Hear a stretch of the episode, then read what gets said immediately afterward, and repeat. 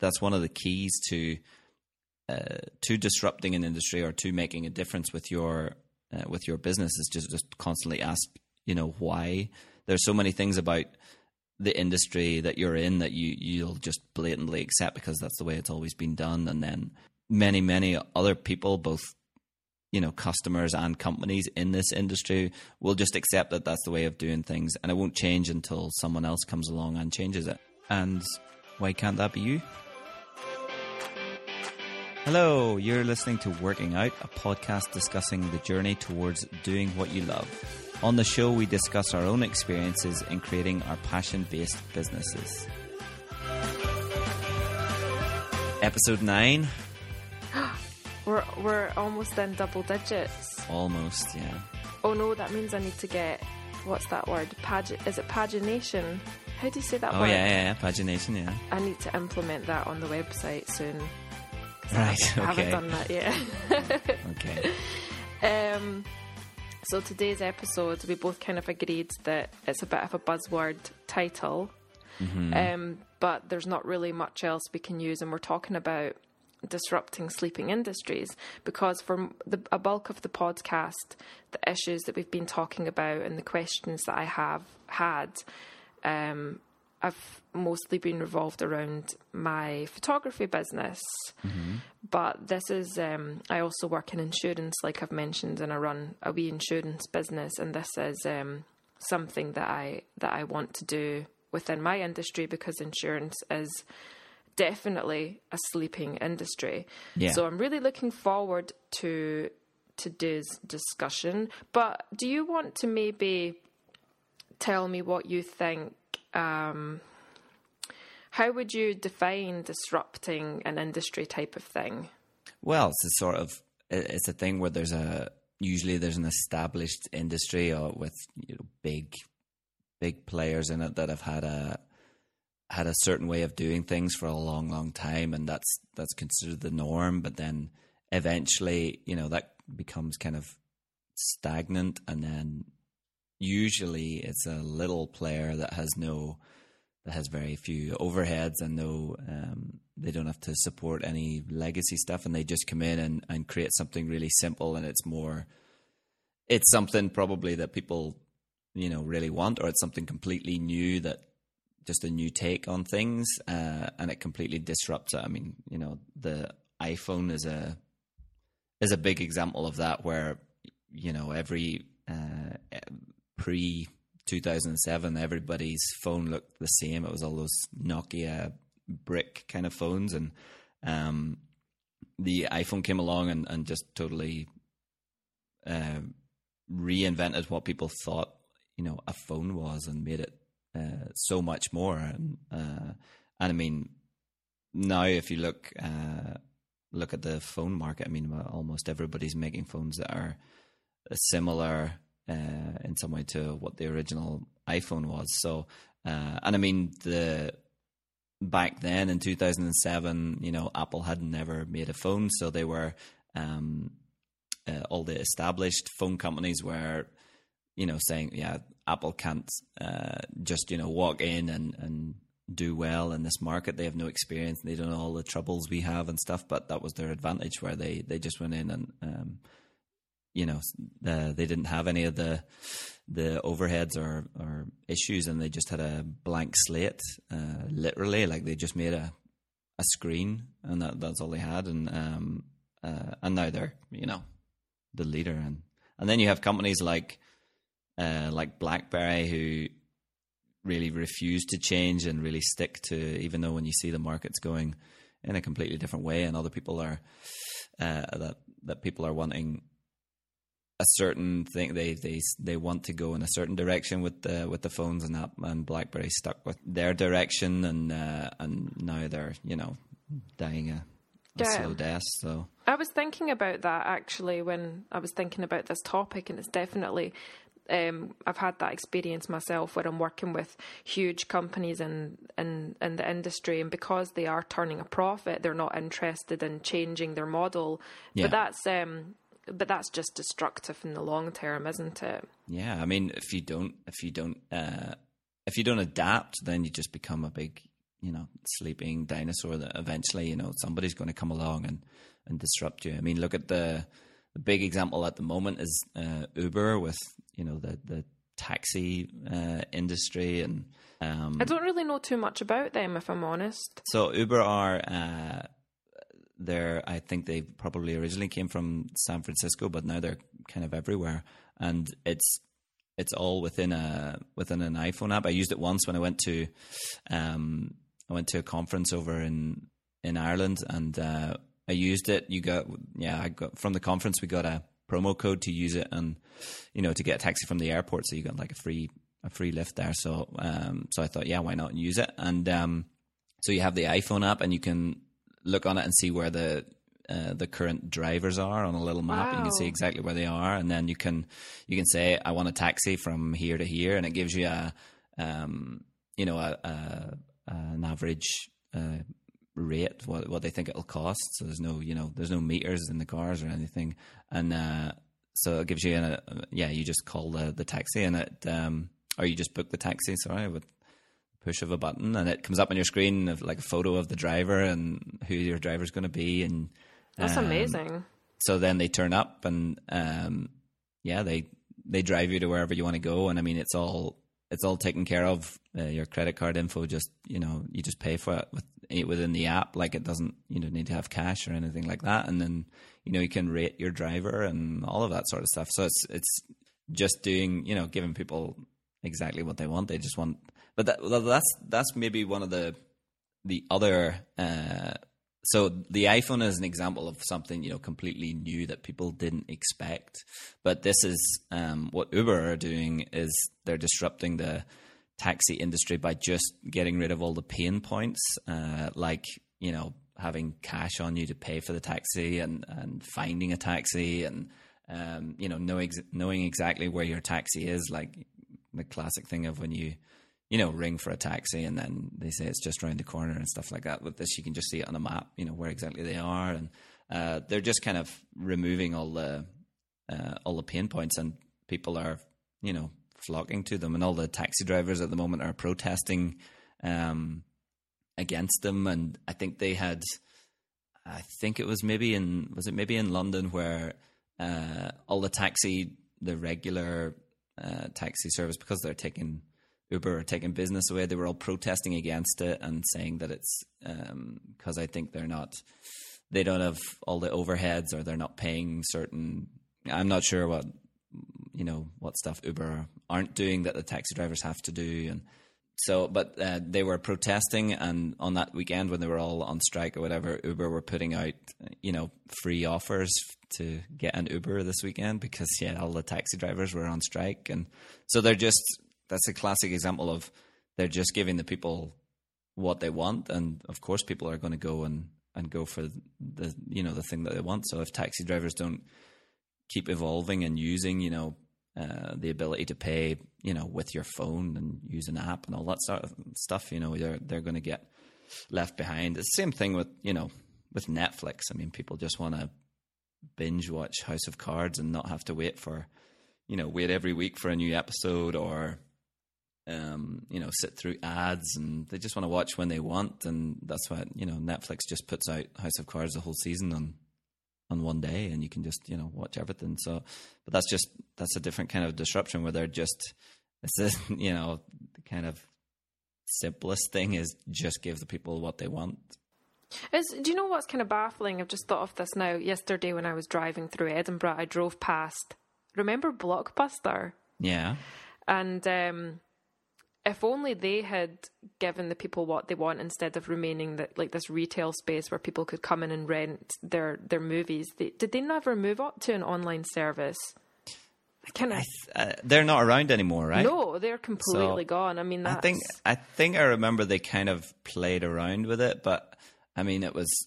I don't think they went all in, and I think the same story with. Um, I think it was the same story with Kodak, uh, where, like when we were growing up, I mean, Kodak was the the only name in developing photos, and I think they sort of played about with. Um, digital photography or I think Kodak maybe went in the other direction and and went on a whenever digital cameras were uh, coming about, and everybody was going, you know, clearly we're going to go for a, the camera industry is going to go digital, and they were still, I think they were concentrating more on on uh, putting money into developing uh, technologies for developing photos and stuff, and I think they kind of ignored what was going on a bit, and they didn't evolve to, you know, uh, concentrating on on digital photography, and then uh, and, and, they don't exist anymore as well. So it's um, I think they kind of yeah blockbuster. I don't I don't know if they when did they go out of business? Like, I can't even recently? remember. Um, yeah. It's been so long now. But it's it's uh, they just became irrelevant. Like prehistoric. I, I, can't even. I can't even really remember like when they. I well, I can't even remember the last time I went and rented a video from a uh, from a shop. It must be. It was like six or seven years ago for me, at least. Definitely, I think maybe maybe when I was at uni, like ten years ago or something. I maybe went and rented a DVD or something, but. Yeah, I mean, it just goes to show you've got to, like you said, you've got to go all in. It's all or nothing. You can't just dabble around. You've got to take that risk, take that yeah, leap, definitely. and go all in. But I think a lot of people, or some people listening, who don't work for well they might work for themselves um, but they're either working in sleeping industries or they have clients who are in sleeping industries and if i remember correctly i might be wrong paddy but didn't you do a lot of work for a bank uh, I've done. Uh, I've definitely had banks as clients. So in the, the previous job I worked in, we worked for for different banks, and um, yeah, it's a good example of an industry that's really slow moving, and there's not a lot of innovation, and it's kind of frustrating as a designer when you're coming up with, you know, like different ways of doing things, and and you can clearly see. Uh, look, if you just you know are a bit flexible and do something great, everybody will flock to it. But it's it's super hard to convince big uh, big companies, especially like banks, that I mean they have all the the overheads and they have they have boards and higher boards to please, and they they have to uh, they have you know hundreds of employees, thousands of employees, so they have a million other things to consider uh, whenever they make a decision, and, and it's really it's really tough to do anything really quite different and innovative in that sort of space, and kind of frustrating. But then you have banks like um, or like the you know Simple.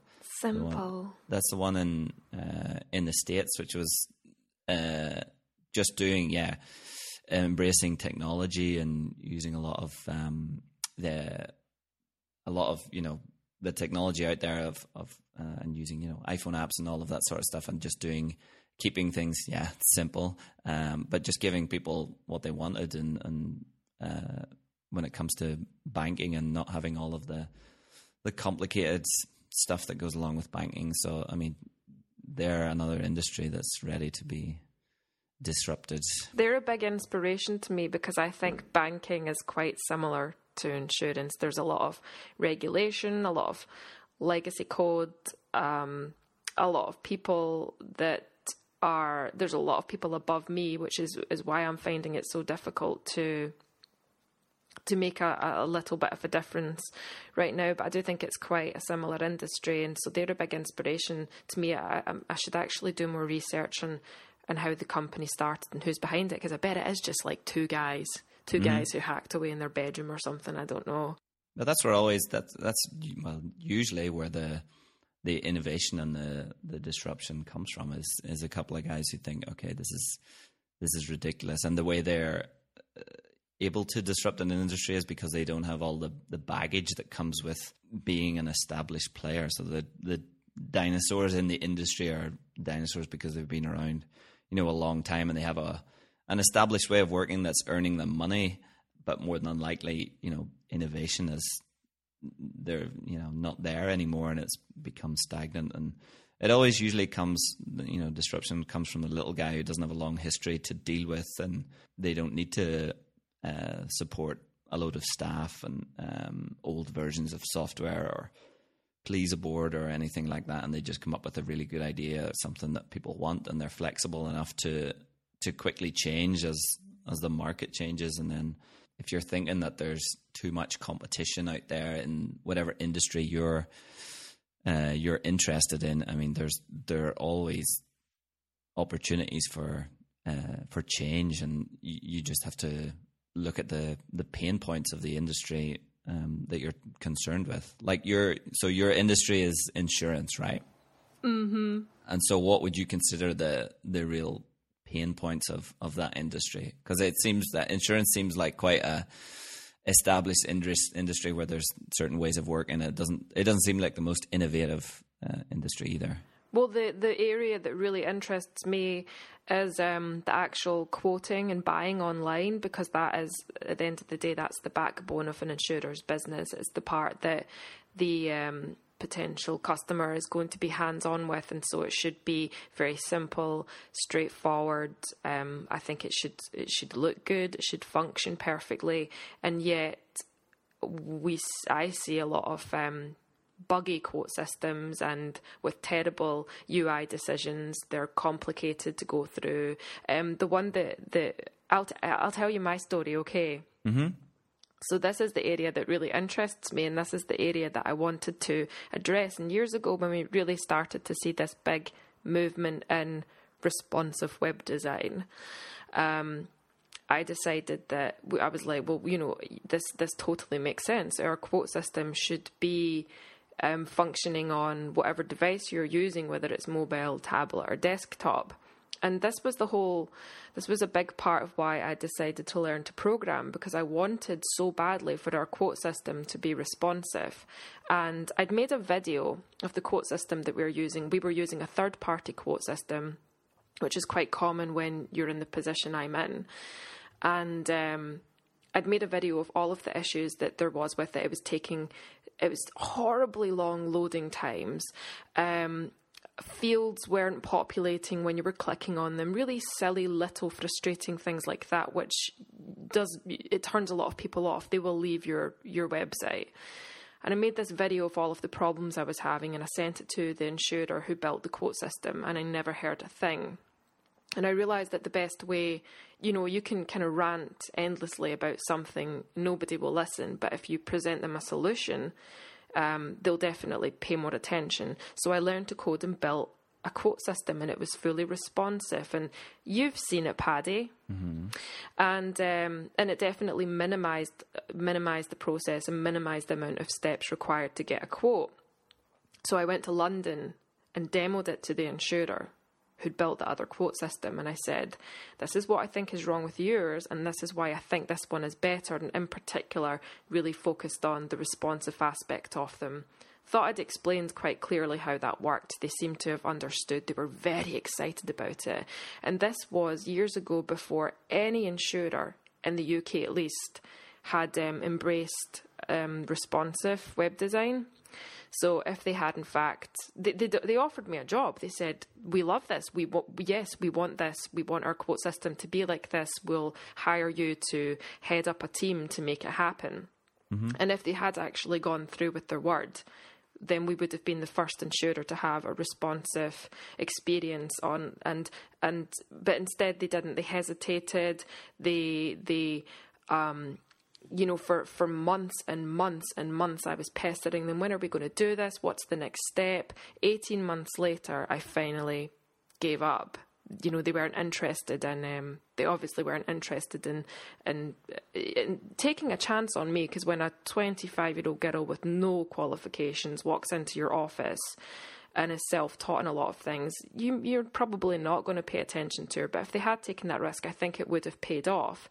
Um, instead, they didn't. They still don't have any responsive solution. But what what did happen was, just recently, I'm subscribed to their newsletter, and I got an email saying. We understand a lot of our customers um, have iPads now, so we're thinking of building a standalone iPad app that you can download on your iPad to get a quote.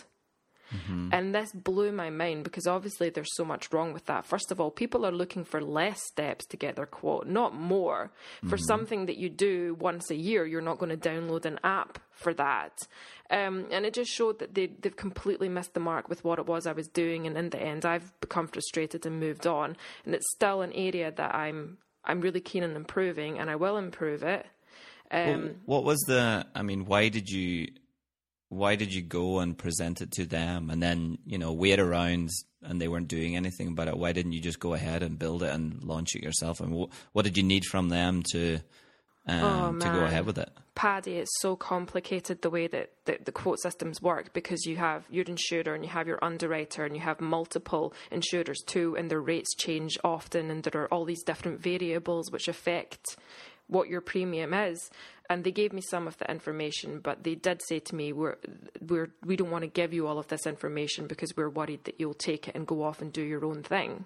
Yeah, which So- yeah, which would Which have been is- uh, is- you know not good for them. But I mean, the the people who want to get quick insurance quotes would have been better off if you'd have went off and and built your own thing and uh, made a simple system that they could use. I mean, now what they're probably it's probably the same situation now as it was back then, right? I mean, you have this iPad app now, but Yeah, they haven't changed anything. I don't think they've even got the iPad app because, come on, who's going to respond to a survey from their insurer saying, "Yes, I would use your app"? Like that's that's not going to happen. Nobody would have even read the email, I bet.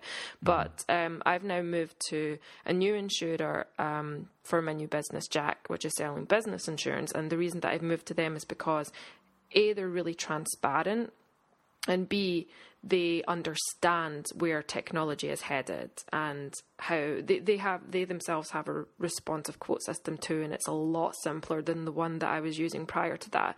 So they're already on the right tracks, and they're really keen. They, they themselves have used the words that they want to disrupt the insurance industry, but ultimately, I would like to do my own thing because then, if I had more control over I would just really like to be able to engineer every aspect of the quoting and purchasing experience within my business, um, and I'm sure that will happen. But but yeah, it's it's definitely one of those industries where they this ins- this previous insurer I worked with, they've proved that they're very reluctant to change. And yes, that's fine. Things are working okay for them now. They're still making money, but I think ultimately with that attitude, you will get left behind. yeah, definitely. Yeah, and we're starting to see insurance change in the US too. Like, I don't know if you've seen, obviously, I do a lot of research in this stuff because it excites me, but I don't know if you've seen a company called Oscar. They're a health insurance company, Mm, I don't think so. No. and they've completely changed the quoting process online. Um, we have to put that in the show notes for people to look because it's insanely simple. It blew my mind when I saw it. And um, a good quote I read in an, an interview with them, and a good quote that they said was um, they were talking about the kind of special sauce behind disrupting an industry. And um, the founder said, Take a frustration you have with an incumbent industry and think about how to apply technology to it in a different way. And that's what they're doing. But earlier you mentioned finding pain points in a certain industry. And do you know what I think is a really effective way? Obviously, like speaking to people, obviously. But a good way of researching pain points is going on Reddit. Right? Yeah. hmm And um, for your specific industry that you're working in or you're interested in, and um, reading their comments, and they'll talk about what it is that frustrates them and um, things that they wish were different. That's a really good way of kind of researching your your com- company, your idea. Um, but other industries I was thinking about too that are really kind of mundane and not not generally exciting.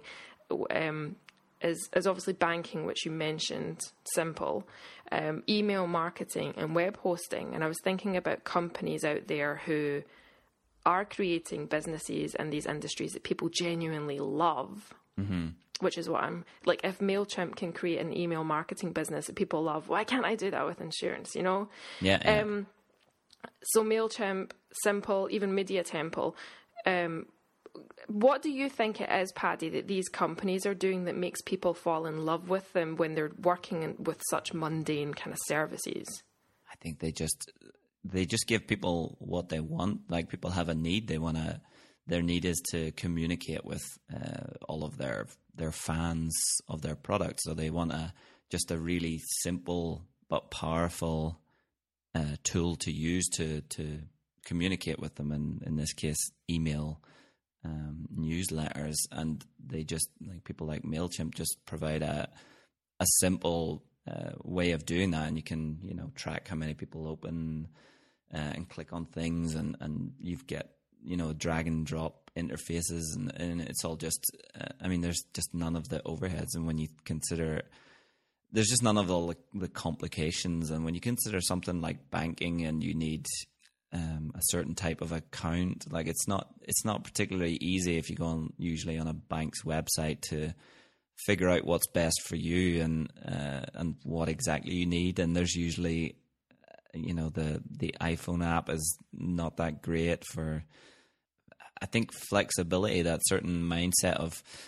uh, these new tech uh, tech companies that that just build something um, that people really want to they really want to use and people are passionate about you know these these types of companies. So it's just addressing the the pain points. And if so the people listening to this podcast i mean our bigger picture thing is uh, making a business out of out of a passion of yours. So if you're wanting to disrupt an industry it's most likely a, an industry that you're working in yourself and it's the the industry your your passion is in so if you're wanting to create a business out of this this passion in this specific industry you more than likely know the the pain points if you think about it like sometimes they're not that they're not that clear and obvious um, but if you just sit and think i really want to uh, solve a particular problem uh, within this industry. You just have to sit down and think about what are you frustrated with every day because the it's often difficult to see what exactly the, the obvious problems are because you're just used to being you're just used to a, a certain way of working and you're just doing the same thing all of the time but you don't stop to question you know why am i doing this this certain way? Why are we all doing a um performing this certain task in this certain way just because it's always been done like that? And that's that's one of the keys to uh, to disrupting an industry or to making a difference with your uh, with your business is just just constantly ask you know why. There's so many things about the industry that you're in that you you'll just blatantly accept because that's the way it's always been done. And then many many other people both you know customers and companies in this industry will just accept that that's the way of doing things. And it won't change until someone else comes along and changes it. And why can't that be you it's not easy of course. It's tons of hard work to come in and disrupt an industry. And you, we talked about uber at the start. I mean they obviously spent a lot of money developing really good um, iphone apps and working on a good system of uh, communication with their drivers. And they work a lot on marketing and promoting uh, and you get you know referrals. If you refer other people to it. You get you know you both get discounts off your next uh, your next taxi ride, and uh, all of this stuff is obviously a ton of effort, but they're focusing on a really a really small part, uh, you know, just certain pain points that people have when it comes to getting from A to B, and it's it's stuff that we've accepted for years and years and years of um, of taking taxis. So the key to to disrupting an industry is just to keep asking yourself why is this the way it is. And that's what big companies usually don't do. They don't ask why are we still doing it like this? They're they're just accepting it because they've been doing it for 20 years doing it the same way. I feel so inspired right now. Like why can't it be me that changes it? Um it, yeah, I mean, will be. yeah yeah you've uh I think if you if you were to do it all over again with the presenting your your quote system to the insurers, I think, and then you you know waited around and pestered them, and they never really did anything about it. If you were to do it again, would you do it differently? Um, well, I wouldn't have wasted so much time waiting on them, like back and forth. Um, I made a mistake with that.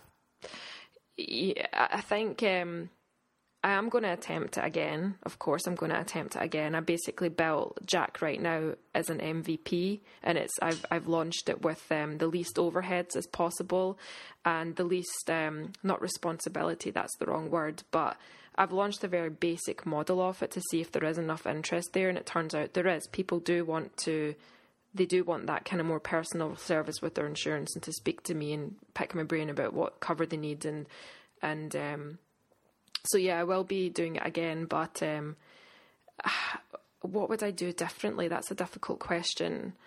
Um, well, is that, is that one of the pain points then? So uh, uh, a key um, uh, benefit of insurance by Jack is this this personal touch, right? And you're uh, you're Yeah, I catering mean- ins- insurance specifically for someone's needs. Is that one of the pain points in the industry where it's So Uh, I've done a lot of. Um, I did like a big survey before and got really good responses from that. And what people generally want from their insurer is they ju- they do want upfront, transparent, honest advice from them. They want a really simple way of purchasing their insurance, and then they want you to get out of the way, and they never want to kind of think about you again because you know the next time you think about your insurance is probably well, either for the, the renewal, hopefully, and not for making a claim on something. So they generally just want you to get out of the way. So, um, so yeah, my goal is is funny because when I was setting up this new company and I'd partnered with this um, this other insurer, and I'd been dealing with them for about a month back and forth and getting everything set up and. And at the end, one of our last phone calls before everything was set up, they said to us, You know, Ashley, you've talked the whole time about the fact that you really like our company because we've got our um, you know, a tech team that are constantly iterating on the quote system, and that that we're that we publish a lot of um, of what we're learning in our figures, and there's that transparency. But you've not once asked us what the commission you're going to get paid is. And I was like, oh yeah, I forgot I'm doing this to make money as well. Because to me, it was all about just providing a better experience for people. Um, so going forward, I'm actually speaking. Um, is it next week? I think it's next week or in ten days or something. In Wales, um, at Practical Takeaways, and I know that there's a big kind of insurance um, audience there, and in particular, there's um, quite a big insurance company that I'd um, really like to speak to and pick their brain about how I can move forward with having more control over my business. That's that's the goal. And having more control over as mundane as this sounds but writing writing policies specifically for creatives because a lot of insurers aren't doing that. They're still freaking out at stuff like um, co-working spaces which are more and more common in the web industry or designers who also are public speakers and authors you know so that that's the goal but it's going to be a really long process and it's difficult because there isn't much information about how to get into this because again the insurance industry is so closed they don't want to share they don't want to share what they're doing or how to do things you know? It's frustrating but i will get there i feel i feel inspired. So how i was thinking how can people who work in an industry like i do that isn't really known for creativity or doing anything different what and especially if you work for somebody um what can you do? How can you how can you be creative in that industry? And i thought well you have to be vocal. So if you're in a if you're a part of a sleeping industry and you're working for a company you have to do what i did and really be honest with them and tell them how they can improve on their their technology or their design. But it doesn't help to just tell them you have to show them examples. So if it means if it means doing a mock-up in your spare time or building a microsite then so be it because it like i said it's better to show them a solution than to just talk about things. And that's why i learned to code so that i could build the quote system.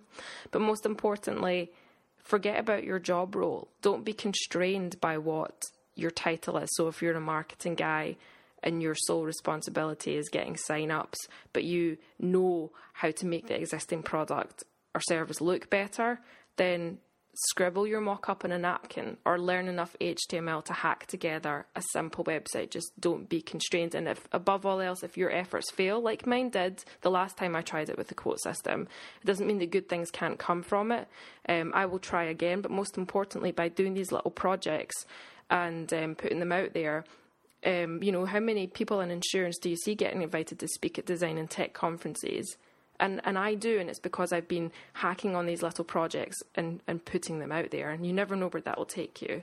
I've talked a lot about approaching it from when you're working for somebody and working in an industry under people, which I am, even though I'm my own boss, I'm still working under people that are so many people above me who have control over the bigger things that I want to change. Do you have anything to add for people who are perhaps wanting to work for themselves but in but in a sleeping industry? I think well, I mean, in my experience, a lot of the a lot of the reason I went freelance uh, is that frustration with um, not being able to to do the kind of stuff I wanted to do, and there were a lot of frustrations in the when you're working for other people.